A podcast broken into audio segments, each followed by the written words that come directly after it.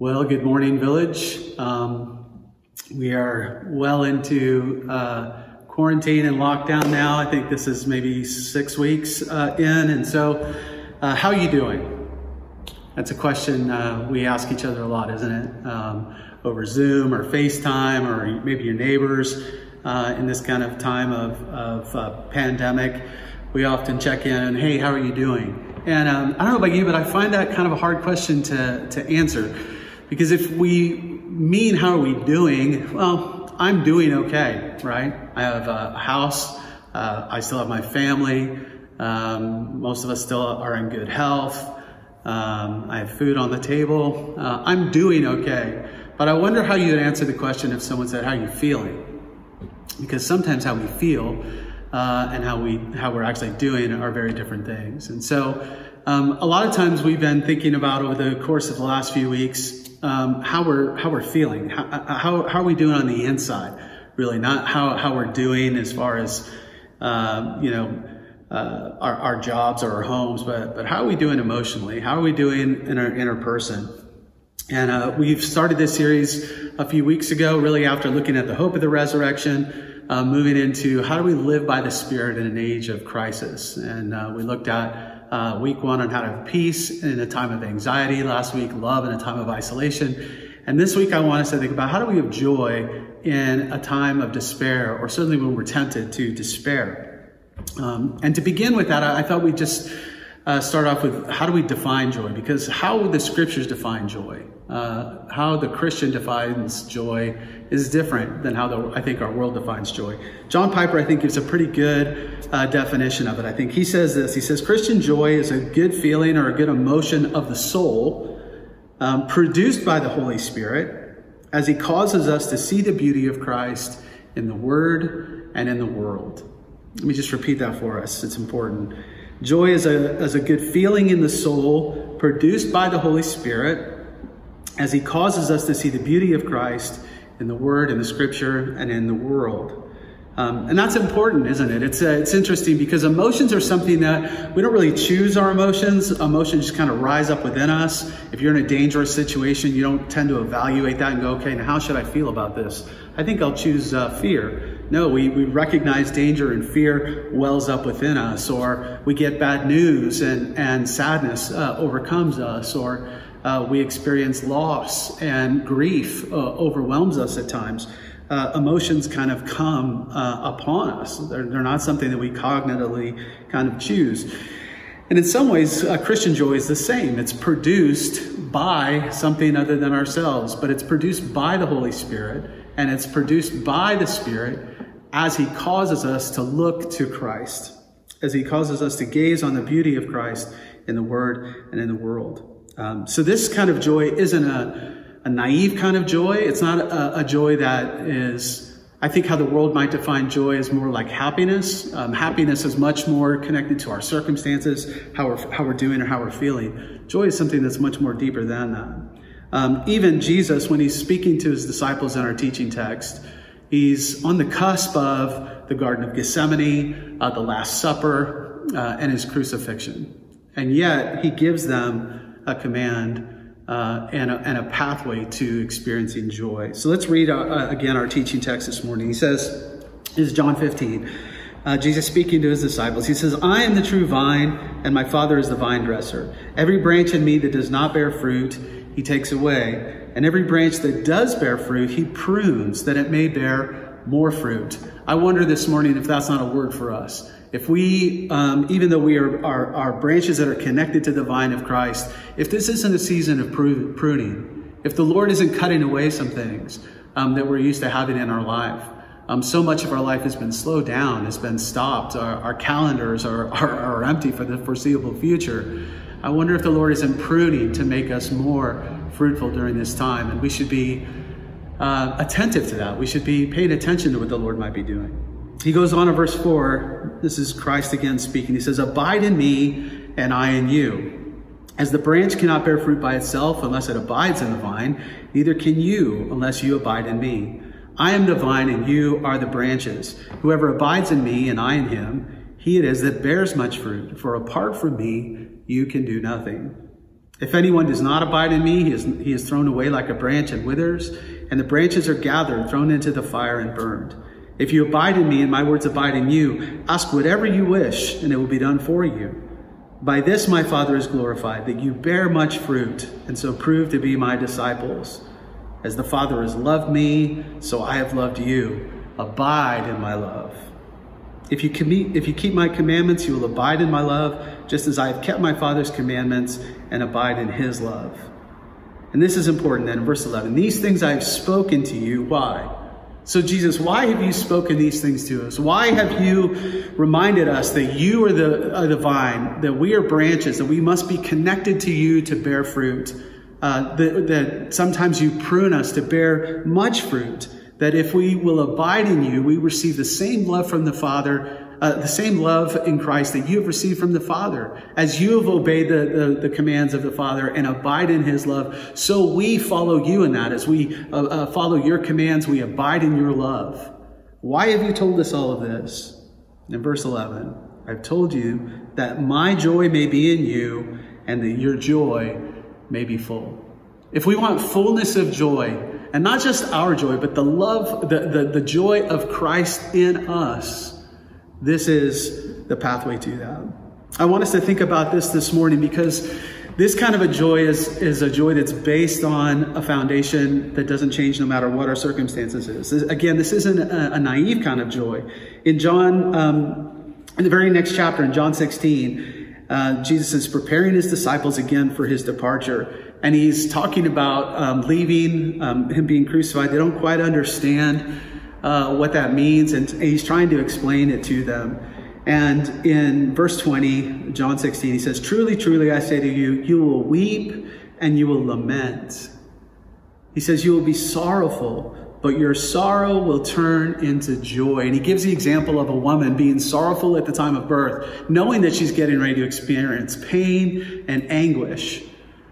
But that in the end produces joy because they actually have a child um, to show for that. In verse 22, he says, So you also will have sorrow for now, but I will see you again, and your hearts will rejoice, and no one will take your joy from you. Imagine, I don't know about you, but uh, having a joy that can't be taken away. Um, a lot of things have been taken away from us. Um, some of us, uh, jobs have been taken away, at least temporarily, as people have been furloughed. Our relationships have been taken away. Um, the way that we're able to interact with each other has been taken away. Some of the things that we enjoy taken away. Your future plans, holidays, whatever it may be, has been uh, taken away. Things out of your calendar have been taken away. Jesus says there's a joy that you can have that can never be taken away from you. Um, and we see the evidence of that in the scripture, don't we? We see Paul, the, the other disciples, the apostles who are beaten. Um, they're, they're beaten so bad that they're left for dead at times. They're imprisoned. And yet, in the midst of that, they're singing psalms. Um, they're, they're singing hymns. They're rejoicing, um, uh, counting the cost of, of even their trials, and in their trials, still producing joy in their life. Um, and this is the joy that Jesus says that we can have. And so I want us to think about this morning how do we have that kind of unshakable joy? Um, Peter, who was a recipient of this message from Jesus um, in his letter in chapter 3, uh, he, he, he talks about joy like this. He says, Though you've not seen him, Jesus, you love him. Though you do not see him now, you believe in him and rejoice with joy that is inexpressible and filled with glory. A joy that's inexpressible and filled with glory. Um, I don't know about you, but I think our world needs that kind of joy right now. I know I need that kind of joy in my life um, right now. Um, and so let's look at this um, more. The overwhelming theme of, of the passage that we just read, the key for us to access the kind of joy that Jesus offers us, um, is found in the word that appears 10 times in six verses. The command that he gives to his disciples over and over again to abide to abide, to dwell, to live with. Uh, this sense of ongoing abiding in communion with, with God Himself, with Jesus Himself. Um, and the psalmist knew this even before Christ came. Um, the psalmist David, he writes this in Psalm 16. He says, I have set the Lord always before me. Um, so his, his thoughts are continually on the Lord. He says, Because he is at my right hand, I shall not be shaken. Again, so much of our world has been shaken. So much of it is just uh, feels like a, a, an earthquake, and so much of things have fallen away. But he says, "I will set the Lord before me, because at His right hand I shall not be shaken. Therefore, my heart is glad, and my whole being rejoices. My flesh also dwells secure, for you will not abandon my soul to Sheol, the place of the dead, or let my holy one, or let your holy one see corruption. You make known to me the path of life." In your presence, there is fullness of joy. At your right hand are pleasures forevermore. The psalmist knew that if he was going to find the fullness of joy, that it was going to be in the presence of the Lord. Um, this is even Nehemiah who reminds uh, his people. He says, The joy of the Lord will be your strength. What will strengthen you during trials, what will strengthen your heart and soul during trouble, is the joy of the Lord. And that's uh, counterproductive, or it's counterintuitive to us because we think it's not in times of sorrow and trial that we are joyful. Um, we think of our most joyous times as probably the birth of our child, or the promotion that we got, or the new house, or the times that we think uh, uh, are of experiencing the happiest emotions. And yet, the scripture talks about joy that can occur certainly in those times, but also in the midst of deep sorrow, in the midst of lament, and there is much to lament about um, in our world at the moment. And yet, Jesus says there's a joy that you can have in the midst of that that can't be taken away from you. Jesus had to experience this too. Um, Hebrews 12 tells us that it was, it was because of the joy set before him that Jesus endured the cross. And that joy was to bring many sons and daughters to glory with him as he sits at the right hand of the Father. He knew that his joy would be filled as he re, uh, reunited with his Father, and he sat at the right hand of the Father after the resurrection and the ascension. This is the same joy that we have. Notice the joy that Christ gives us in John 15 is his joy, that my joy might be in you, he says, and that your joy might be complete, that it might be full. And how we do this over and over and over again, as he says in that chapter, the key to that is by abiding. So, this is what I want to do the rest of our time. What does that actually mean? What does it mean to abide with Jesus? What is that? How do we actually enter into that? Now, there's probably more than we can say about abiding than we than we will have time for this morning. So, I want to look at the aspect of us that, that, really brings us into joy. What does that mean? And it's going to be probably two pronged. In some ways, we're going to look at one thing today, but we're going to look at different aspects of it. But it really starts off with us um, looking to God, as the psalmist says, having the Lord before us. That means praising Him. It means thinking about on who He is, the very character and nature of God, His all-loving nature, His all-powerful and sovereign nature, His mercy and His grace extended to us. This is uh, our, our, thoughts that are Godward in nature. It, it stirs wonder in us. It's it's it's uh, it stirs awe within us um, this nature of praising God for who He is is really what that centers on.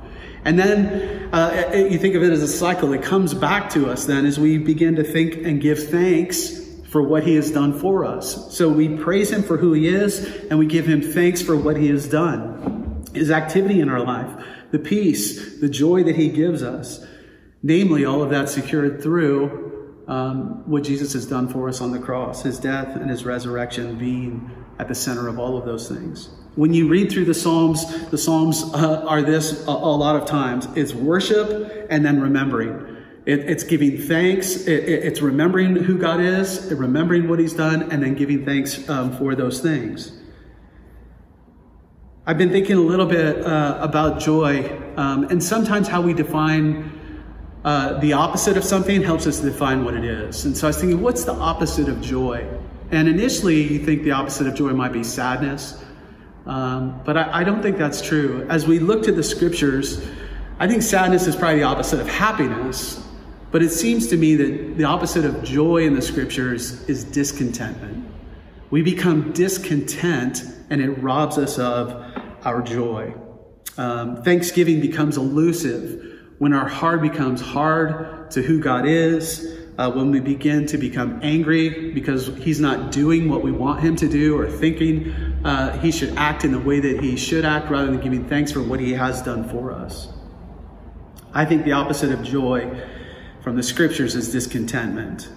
Um, and when you think about it, it makes sense. Advertisers spend billions to make you discontent, to sow seeds of discontentment into you so that you'll try to find that contentment. You'll try to find the solution to that discontentment, that joy in whatever it is they're selling you. The latest product, their product as, as, as opposed to their competitor, whatever that may be. Um, you think again about like a, an iPhone with Apple, of which I'm recording this sermon uh, at the moment every two years or so, they have it wired into their software to make their phones perform suboptimal so that you get discontent with it and you want the new, the new iPhone. The battery doesn't last as long. And that's not a hardware issue. They've hardwired it in into the software to make it actually perform less to create discontent within you so that you'll spend more money and buy the next phone. Discontentment robs us of joy.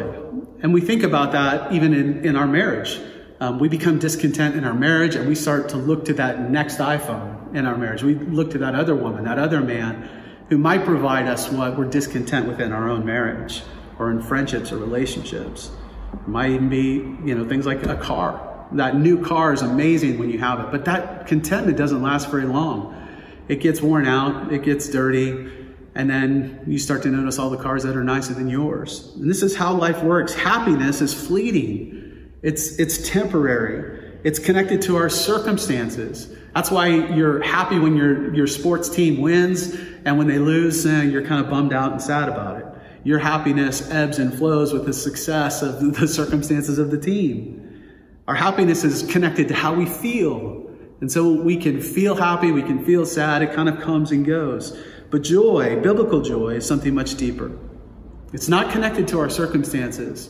It's connected to our, de- our identity, our identity rooted in, in the identity of Christ Himself, who He is, and what He has done for us. Those things, uh, those circumstances never change. And so our, our, our joy is rooted, it's anchored in an unshakable foundation. Joy is sustainable, it's, it's, a, it's abiding, it's connected to often our ability then to recognize who God is and to recognize what He has done. It's to our, our ability to access joy is directly connected to thanksgiving. It's directly connected to gratitude.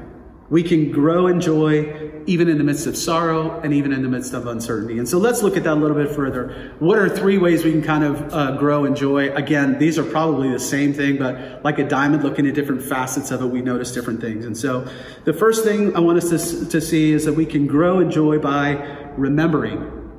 We can remember. Um, we're going to look at Psalm 103 more in depth here in a minute, but one of the verses in that psalm um, says this he, the psalmist is talking to his own soul, and he says to his soul, Forget not his benefits. Forget not the Lord's benefits.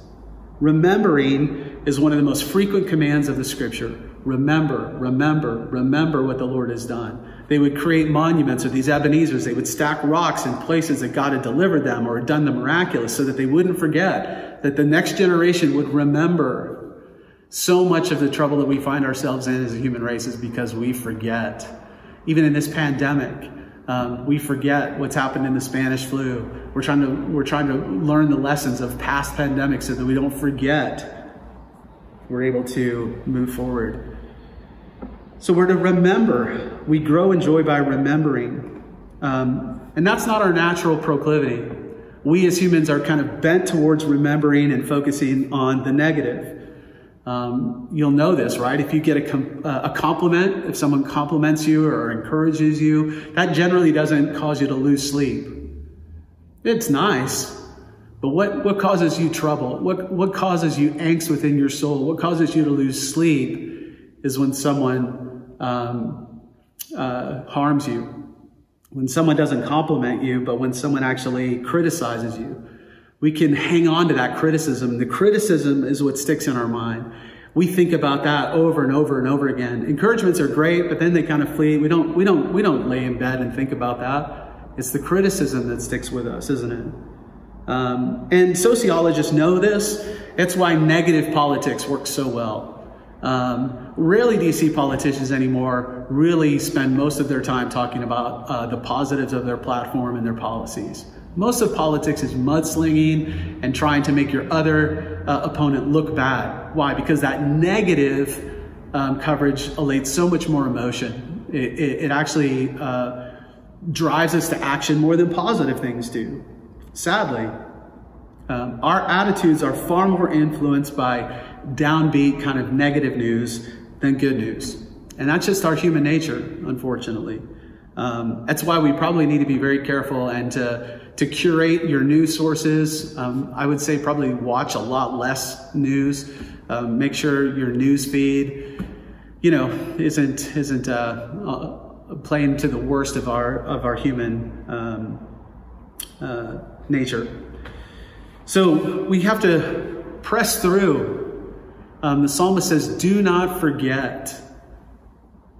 Uh, his benefits. This is what it means to abide with Jesus. We're actually remembering who he is and what he has done for us.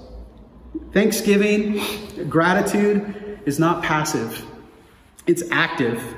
Um, and so, what does it mean to practice gratitude this week for you? Practicing gratitude is how we access joy, not happiness um, that's surface level, but deep, abiding sense of joy. So, how will you practice gratitude this week? Let me encourage you just to do that in real practical ways, like journal that, take a list, and list out all the things that you're grateful for. I don't know about you, but it's been so easy to talk about all the things that we've lost, all the things that we've been restricted from doing, all the things that we're not allowed to, to, to, to do during this time. Um, it's been, it takes effort, it, it, it takes intentionality to actually list all the things that I'm still grateful for, all the things that I'm thankful for. Maybe have this conversation with your kids around the dinner table. Um, and go around and hey, what are some of the things that you're thankful for, even in the midst of this? In some ways, uh, the the the quarantine has, has has taken some things away, but it's also been a gift. It's also given me more time with my family.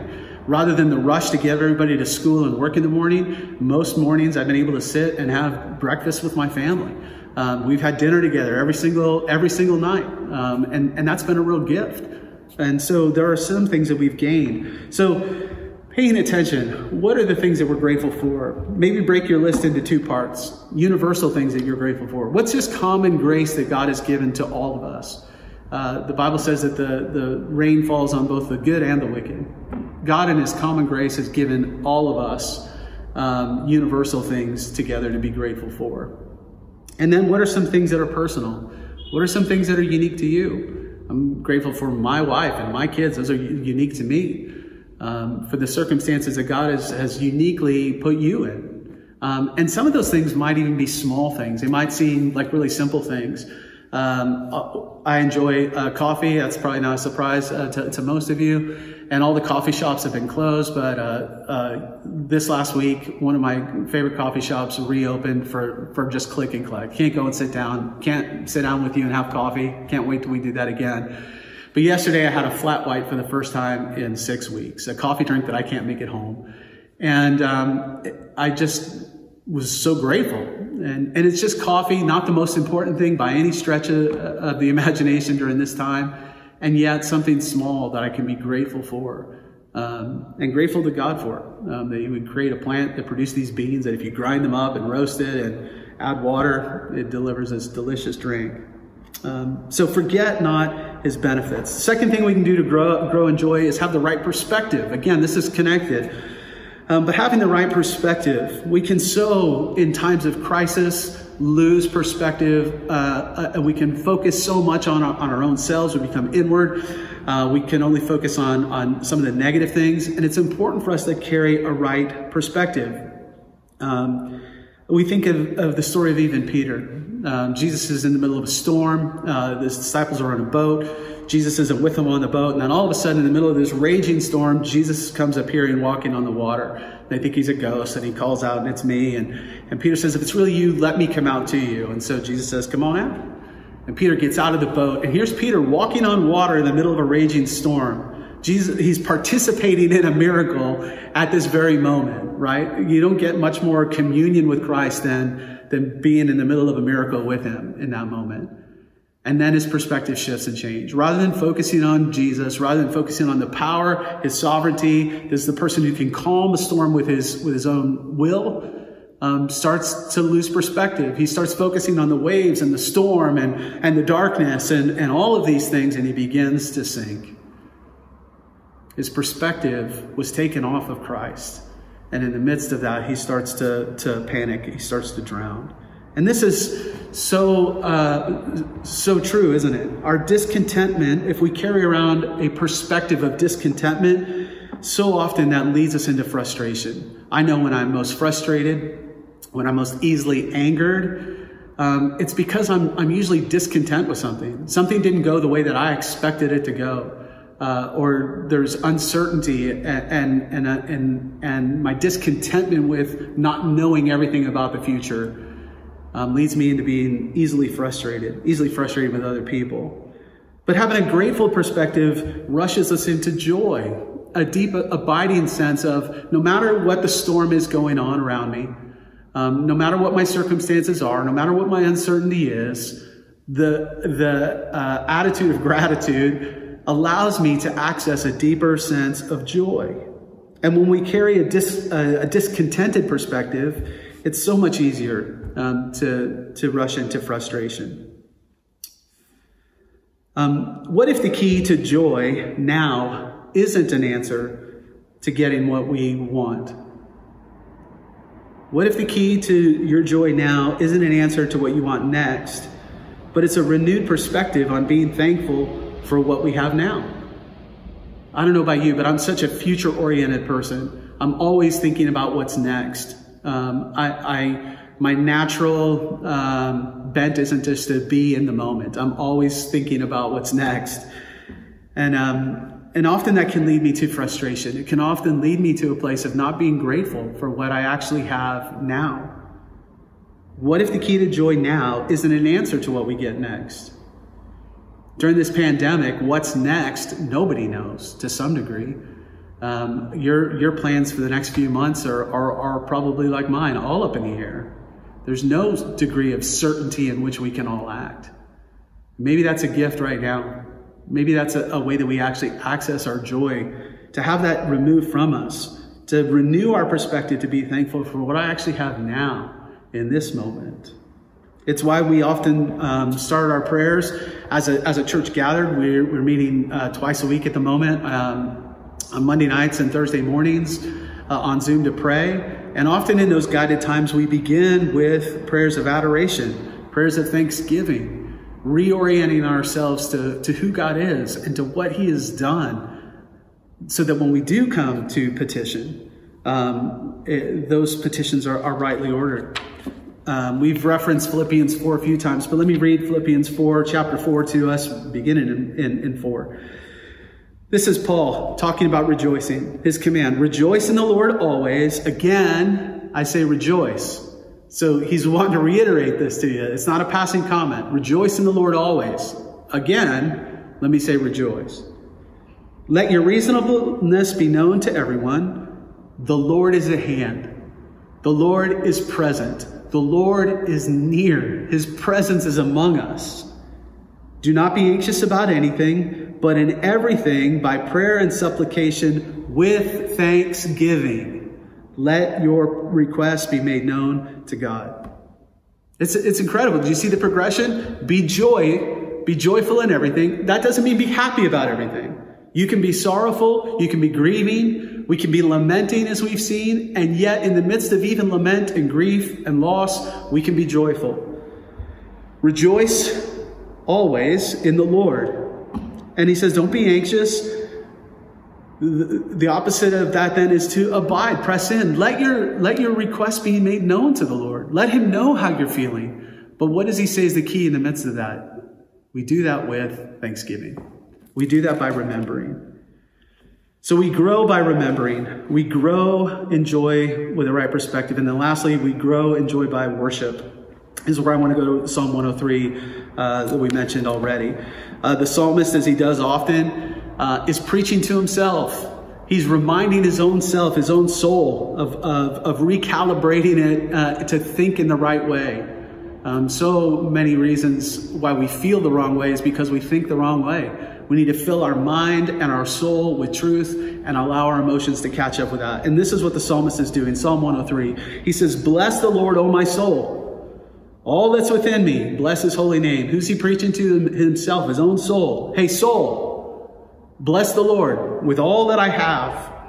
Bless the Lord, O my soul, and forget not all his benefits who forgives all your iniquity, who heals all your diseases, who redeems your life from the pit, who crowns you with steadfast love and mercy, who satisfies you with good so that your youth is, your youth is renewed like the eagles. Do you see what he's doing there?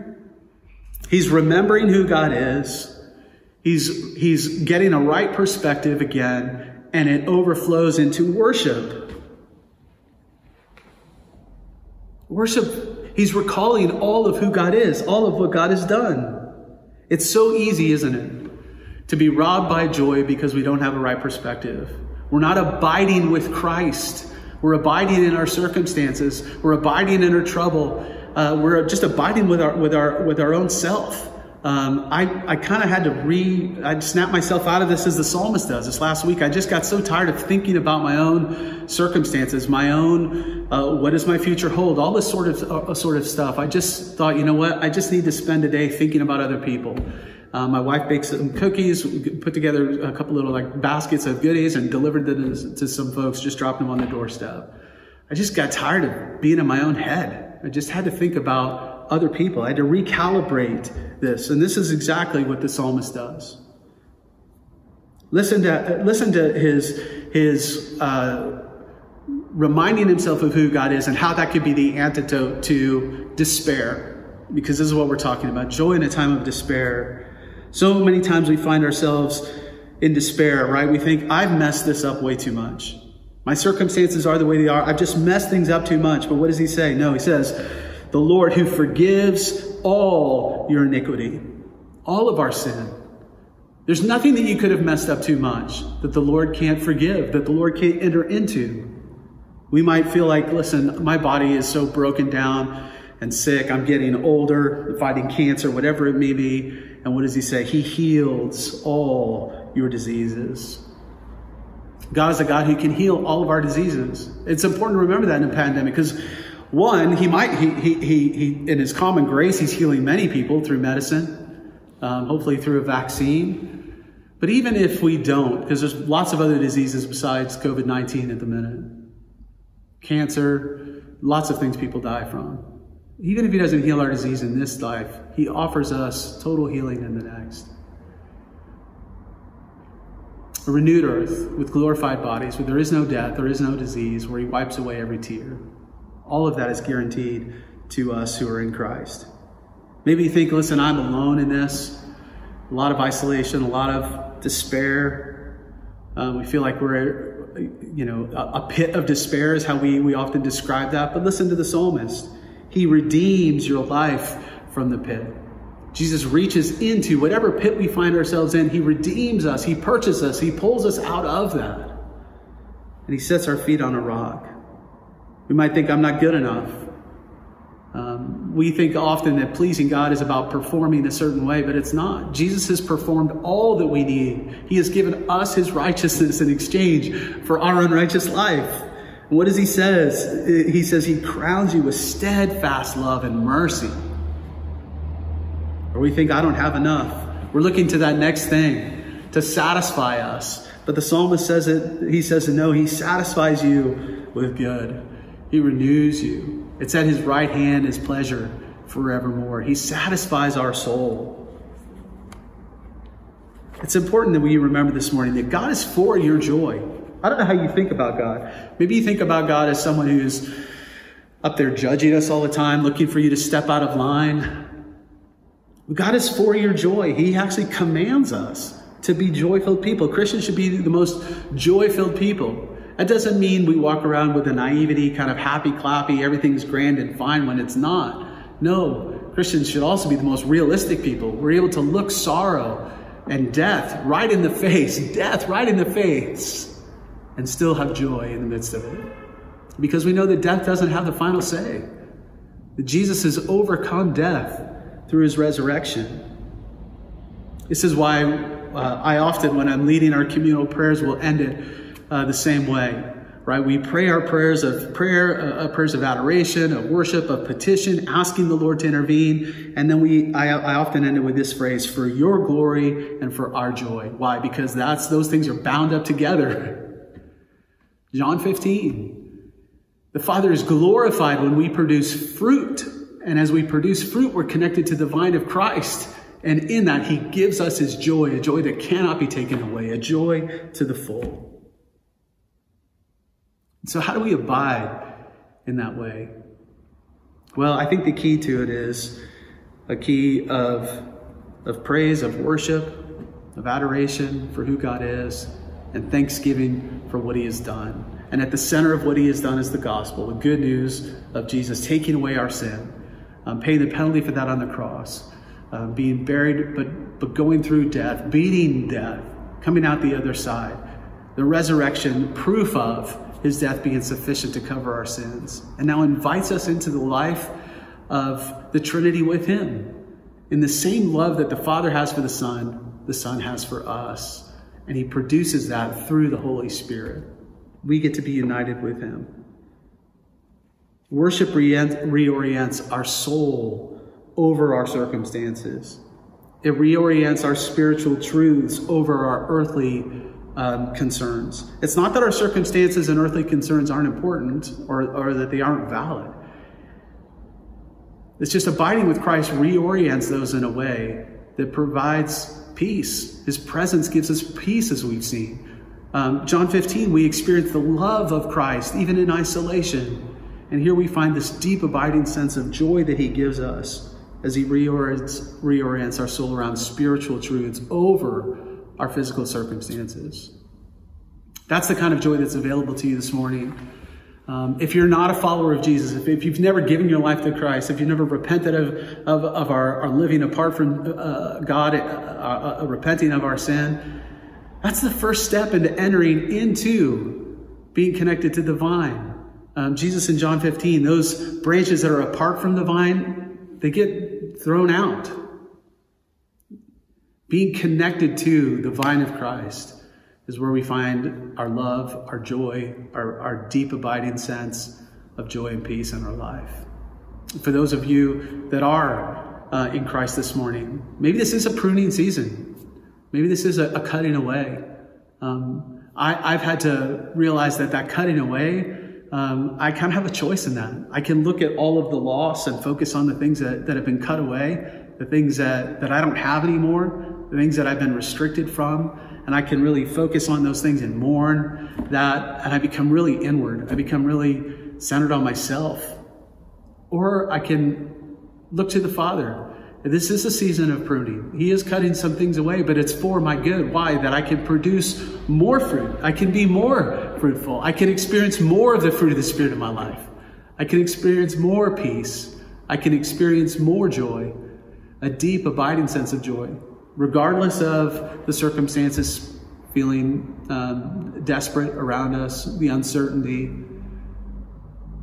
This is the joy that we get to carry with us. And it's a joy that we get to offer to other folks as we get to offer them Jesus as well. So, my prayer for us uh, is uh, that for this week that we would stop, that we would take stock, that we would worship and praise God for who He is, that we would remember, that we would reorient our perspective and that would lead us to a place of worship and abiding with Jesus. Um, that we would hear his still small voice, that we would be able to hear the work that the Spirit wants to do in us in this season of pruning, the season of reorienting. What are the things that I need to focus more on? I need to remember more on. I need to be more thankful for. Um, that we would hear what the Spirit would have to say to us during this time. That's my prayer for, for me personally, for you individually, and for us collectively as a church as well. Um, and let's pray into that. Um, let's be attentive to what the Spirit might be doing. Let's not forget Uh, the, his benefits among us. Let me pray.